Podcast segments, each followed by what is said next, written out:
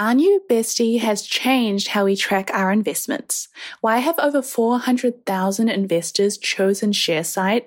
It's simple. This online investment dashboard for your investment portfolio supports over 500,000 stocks, ETFs, and funds, plus integrated with more than 200 platforms, ensures your entire investment portfolio is organized and accessible in one place. Move beyond the limited insights from brokerage statements. Sharesight offers a comprehensive view of your financial performance, including analyzed reports, dividend gains, and the impact of currency fluctuations, all through intuitive graphs and visualizations. But here's the best part. For the investy besties out there, Sharesight is offering a special deal. Save four months when you purchase an annual premium plan. It's time to dive deep into performance metrics, streamline tax reporting, and share your portfolio with ease. Join the link in the episode description to sign up to Sharesight now and transform your investment experience. Hello and welcome to Girls That Invest. Today's Monday, which means we're bringing you Sticky Money Mondays, a weekly advice column where you give us a sticky money situation you're in, whether your ex owes you money, your friend is asking you to fork out for her wedding, or your flatmate just keeps stealing your oat milk. We are here to give you our unsolicited, unfiltered advice.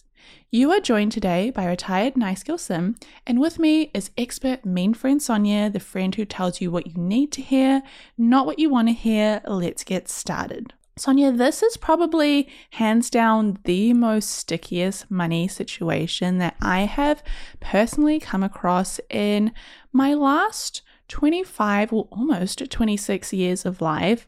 Are you ready for today's episode? Yes, I am. That's very dramatic. It is dramatic, but also that is just me as a human being. If we do not bring drama, like what is the point of life? Do you know what I mean?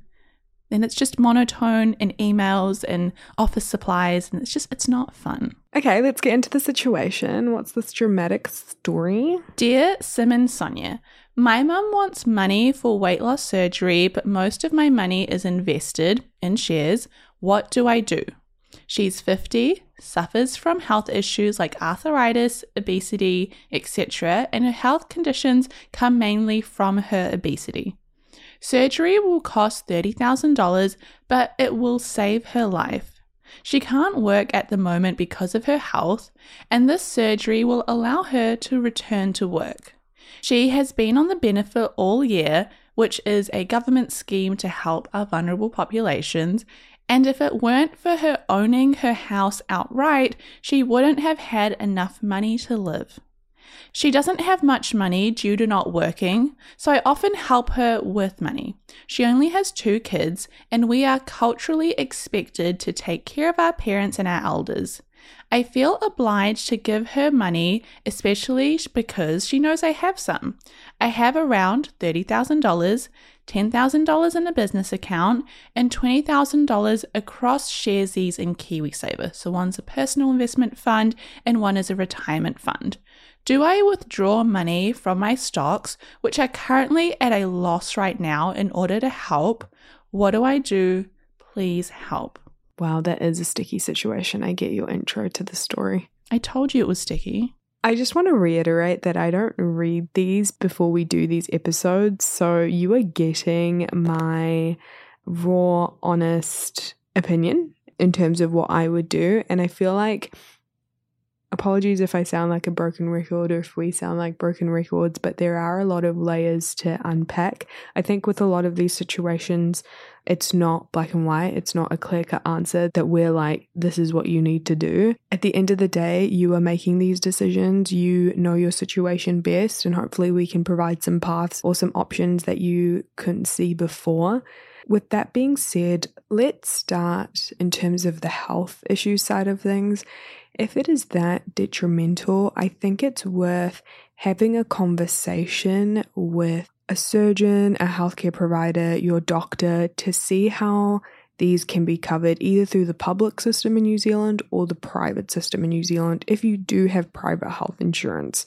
With health insurance, I guess, like the rule of thumb that you can think of is if it's relating to cosmetics, if it's weight loss surgery, but it's not actually to a point where it is detrimental, where it is affecting your health, where, you know, the public system isn't going to operate on you, that's different. I think if you go to your surgeon and your doctor and you kind of try to figure out how you can finance things if you do have insurance and how the public system can help. Now, mind you, they're going to be honest. If you have a healthcare provider, you can also call them up directly and see what they say. Because I know in some situation like gastric sleeves, like they can be covered through health insurance. But the key is to making sure that you're under the right policy, asking the claims department if you are covered and getting, you know, GP, doctor, surgeon, all of those notes. If the public system cannot help you, if the private system cannot help you, you can still go to your surgeon and see what the financing options are. Because often, if it is something like 30K, 40K, 50K surgeries, most people aren't going to have the means to give that money outright unless they've saved for years. You know, like they're not going to have that money outright, and you'll be surprised at how many healthcare facilities and practitioners can offer certain solutions in terms of can I pay this off in parts? I think with that, again, you just have to evaluate is there interest? Like, what are the cons of doing that? Because there's going to be pros and cons to whatever you decide to do. That's the first thing that I would tackle. Instead of just jumping into, I either pay this or I don't pay it, you know, because I think there's definitely ways to look into how we can cut the costs through our healthcare systems in New Zealand. I think just diving deeper into this as well, it speaks to a more like nuanced idea that as people of color, and as this person has mentioned, culturally, we're expected to take care of our parents. So someone might be listening into this and going, Oh, this is so black and white. Like, you don't owe your parents anything. Parents kick us out at 18, and therefore, like, we're financially independent, and so are they. And their money is their money, and my money is my money. Growing up in a culture that is slightly different to that, we do take care of our parents. And it's not like explicitly said. It's not like, hey, Simran, like we sat you down and we've raised you, we've taken care of you. So when we're older, you take care of us. It's like when your parents ask, you kind of go, oh, like this is their time to say, I've done so much for you, but now like I need help. And there is a lot of feelings of guilt associated with that, maybe even feelings of unfairness or not being sure. And having that flip switched where you've grown up spending your whole life being the child and now you feel like you have to be the protector or the caretaker. And that's really hard to go through, especially if this is the first time. And it sounds like in this instance, this is the first time she's asked for something as large as this. And as Sonia said, it is very unusual for anyone of any financial standing to be like, oh, you need $30,000 for surgery. Here you go. I just have it in cash. Like, that is a huge expectation. And yet, we do get kind of taught that, you know, if your parents ask, you do hand it over. Mm. That was the second layer that I wanted to unpack culture and money, like you have no idea how much culture impacts your experience with money, your money mindset, how you grew up, what your plans and goals are for the future, and how we, I feel like me and you are incorporating like our parents into our future goals and how we can take care of them, not even financially, it's just how you take care of them. And it is not an easy decision. There are people that throw themselves into debt and put their names on large loans and do things that honestly sabotage their credit score or their experience with money or their financial situation for their parents, for their older siblings. And it's just hard. Like, that is like five therapy sessions to unpack, you know, like how you are or what you should do and the guilt associated with it. And it doesn't go away. You mentioned that you have a sibling. Is it you just forking out the 30K or can your sibling help? Honestly. Maybe then it's like 15k each. I have a question. In this situation, would you do it? Like where you are right now, let's not assume like it's down the track right now. Would you give that money? Absolutely. I'll be honest, I would too. But I think I'm speaking from a place where I do have a little bit more extra cash at hand where like it wouldn't be $30,000 being pulled from my investments or my KiwiSaver, it would be, I guess, cash, and therefore it makes it easier. I guess my next question for you is if it was just money that was in your shares and your KiwiSaver and you had no cash, would you do it? Yeah. Yeah, I think there's more hesitation with that. There is more hesitation. I think at the end of the day, even if I write a pros and cons list, if it was my parents, I would do it. And those are things that I'm unlearning. So, in terms of even if it affects me, I'm not really thinking about myself. Like, I feel like I'll be okay. Do you know what I mean?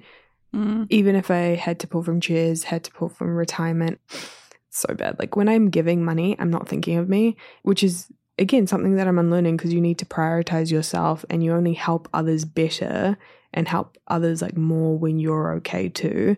So there is more hesitation in doing that, but I think I would do it. I just want to be very clear here.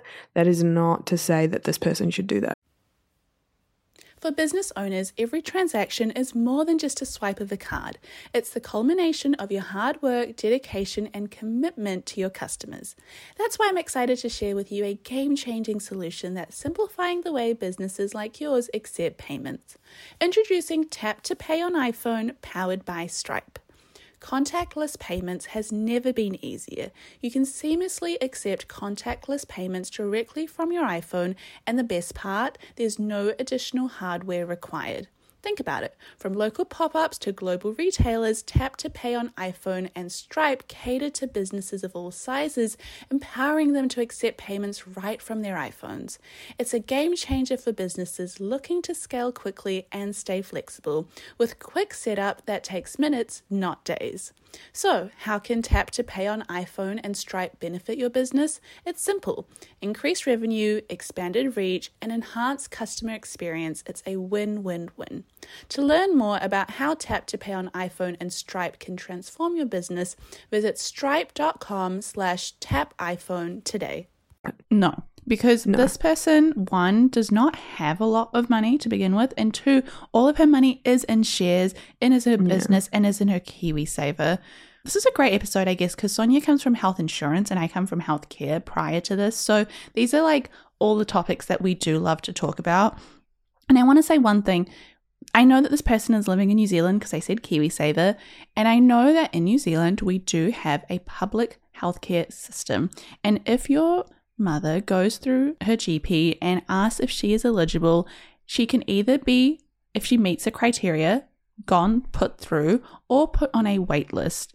The wait lists are often quite long, five to six months at times, but if she's not eligible, then they will say to her, Here's the private clinics, which is, I think, what she went and did because that's where she got the $30,000 from. But with private clinics in themselves, they say that you can use, because weight loss surgery is quite important, you can use your own KiwiSaver. So if your mother was someone that was working in the past, she will have a KiwiSaver fund set up. And I think it's worth asking her hey, this is your retirement versus your healthcare surgery. Would you like to pull out of that rather than asking your child to pull out of that? Because you can use your retirement funds to help with surgery that is life threatening. And this isn't like some silly surgery that's to like look good. It's not Mhm. like a cosmetic thing where it's like, oh my God, no, don't pull out. This is what KiwiSaver is here for, for instances where you need money quickly, whether it be for a long term health condition or to retire. You could also have this conversation in your own head of, would I rather my mum pay for her own weight loss surgery, but I help her with retirement for the rest of her life because she won't be able to, and I'll, you know, let her stay at my home rent free, or she's got her own home. I'll, you know, help with her groceries and things like that, utility bills. Is that a better way of me doing things? Because as she gets older, my income will increase and I'll be able to afford that better. Or do I chip in a small portion of $10,000, $5,000 so that I don't feel guilty and that she's appreciative that, you know, I do take her condition seriously because it sounds like it's really affecting her in, you know, a numerous amount of ways. I really like that because I think people often forget that KiwiSaver is not just for retirement. It can be for your first home, it can be when you're in financial hardship, and it can be for cases like this, right? So that's a really good reminder. I also like that the option of contributing a small amount can help you with the guilt portion of things because you are giving her money. It's not going to be the same magnitude of loss than giving her the 30k or 40k like outright, you know? So you're still helping, and hopefully, you know, you're having a conversation with your sibling. If they're able to help, then that will help both of you in terms of contributing as well. Just a tough situation to be in. I think in most situations of acute care, because that's what the public health system is for. If it is life threatening, if it is an emergency, if it is an accident or an injury, if it's acute care, that's what the public system is for. So hopefully, the wait list, if you do get put on one and you are eligible for that and your doctor says that you are, hopefully it's not too long. I guess because it's a chronic condition as opposed to acute condition, it like means that they do push these things out. Like in New Zealand, as much as I love our public healthcare system, people that are almost legally blind still aren't eligible for cataract surgeries because there's just so many people that need it. So I get if this is a case of like, oh, she can't make the wait list, that's different. But if she can make the wait list and it's, you know, six months to a year, I don't know. I guess you've got to weigh up do I need it right now? Can I wait that time frame? Mm. Is there things that she could mm. do while waiting that would help as well? And it just a disclaimer, we're not saying go out and run. We're saying no, like oh other God. things. Oh, this is so tricky. I think if I was in your shoes, I would have a conversation with mum and go, look, I want to help. I want to help you by finding what options we can do. I'm going to help you with my time and I'm going to help you see if we can use your KiwiSaver. I want to help you by going with you to the GP and asking, hey, what are mum's options? Can she go through the public system, pushing a little bit harder if they're unsure about it? Because honestly, a little bit of a push goes a long way. And then if it is, nope, it's just privately funded, I would then see what is an amount of money that I want to contribute, because I absolutely want to contribute, but to ask me for I guess this person's almost entire net worth, $30,000, and I know they're a little bit young, is too much to ask for. And I think it's worth saying, well, I can contribute 5,000, I can contribute 10,000, that's a third, or even just 2,000 if that's all you're comfortable with. Because at the end of the day, you don't want to feel like you weren't there for your family when family ties are so deeply instilled into us. What would you do? I would do the same. I would also I don't know what your culture is, but in our culture, like even if I have like an uncle that's sick or like an auntie that's sick, you kind of, it's community. You go to your village for help. Even if you can go beyond just yourself and your sibling to see how other family members can help, if that is the cultural norm and that's what you guys do anyway, you've done that in the past for other family members, I don't see why you can't reach out and kind of entertain that as a path. It's not ideal. Like, no one wants to do that. Everyone else has their own lives and what they want, and then you have guilt for taking their money. It's not ideal, but I think if you've exhausted all of those other options and it's still looking like it's going to be your family that needs to fork out that money, why not ask the village for help? I love that. Why not ask the village for help? And I mean, I hope it never happens, but if and when we end up in those financial hardships, those village members, the village people, will be there for you too. Yeah. I think that's what being a part of a community is and why our culture is the way that it is. There's toxic parts of it, problematic parts of it, but there are also some good things and some good sides to it. So, yeah. That's a great place to wrap it up, Sonia. Thank you so much. You're welcome. I hope that you have found this episode helpful. And as always, let us know what happens. If you want me to send you some resources, I will put them through if you just want to email us again. Thank you so much for sharing such a vulnerable conversation and hopefully we've done it some justice. Now, if you also have a sticky money situation that you need help with, send us a DM, email us at hello at girlsthatinvest.com, and you may just be featured in next week's episode. Until next time, Sonia.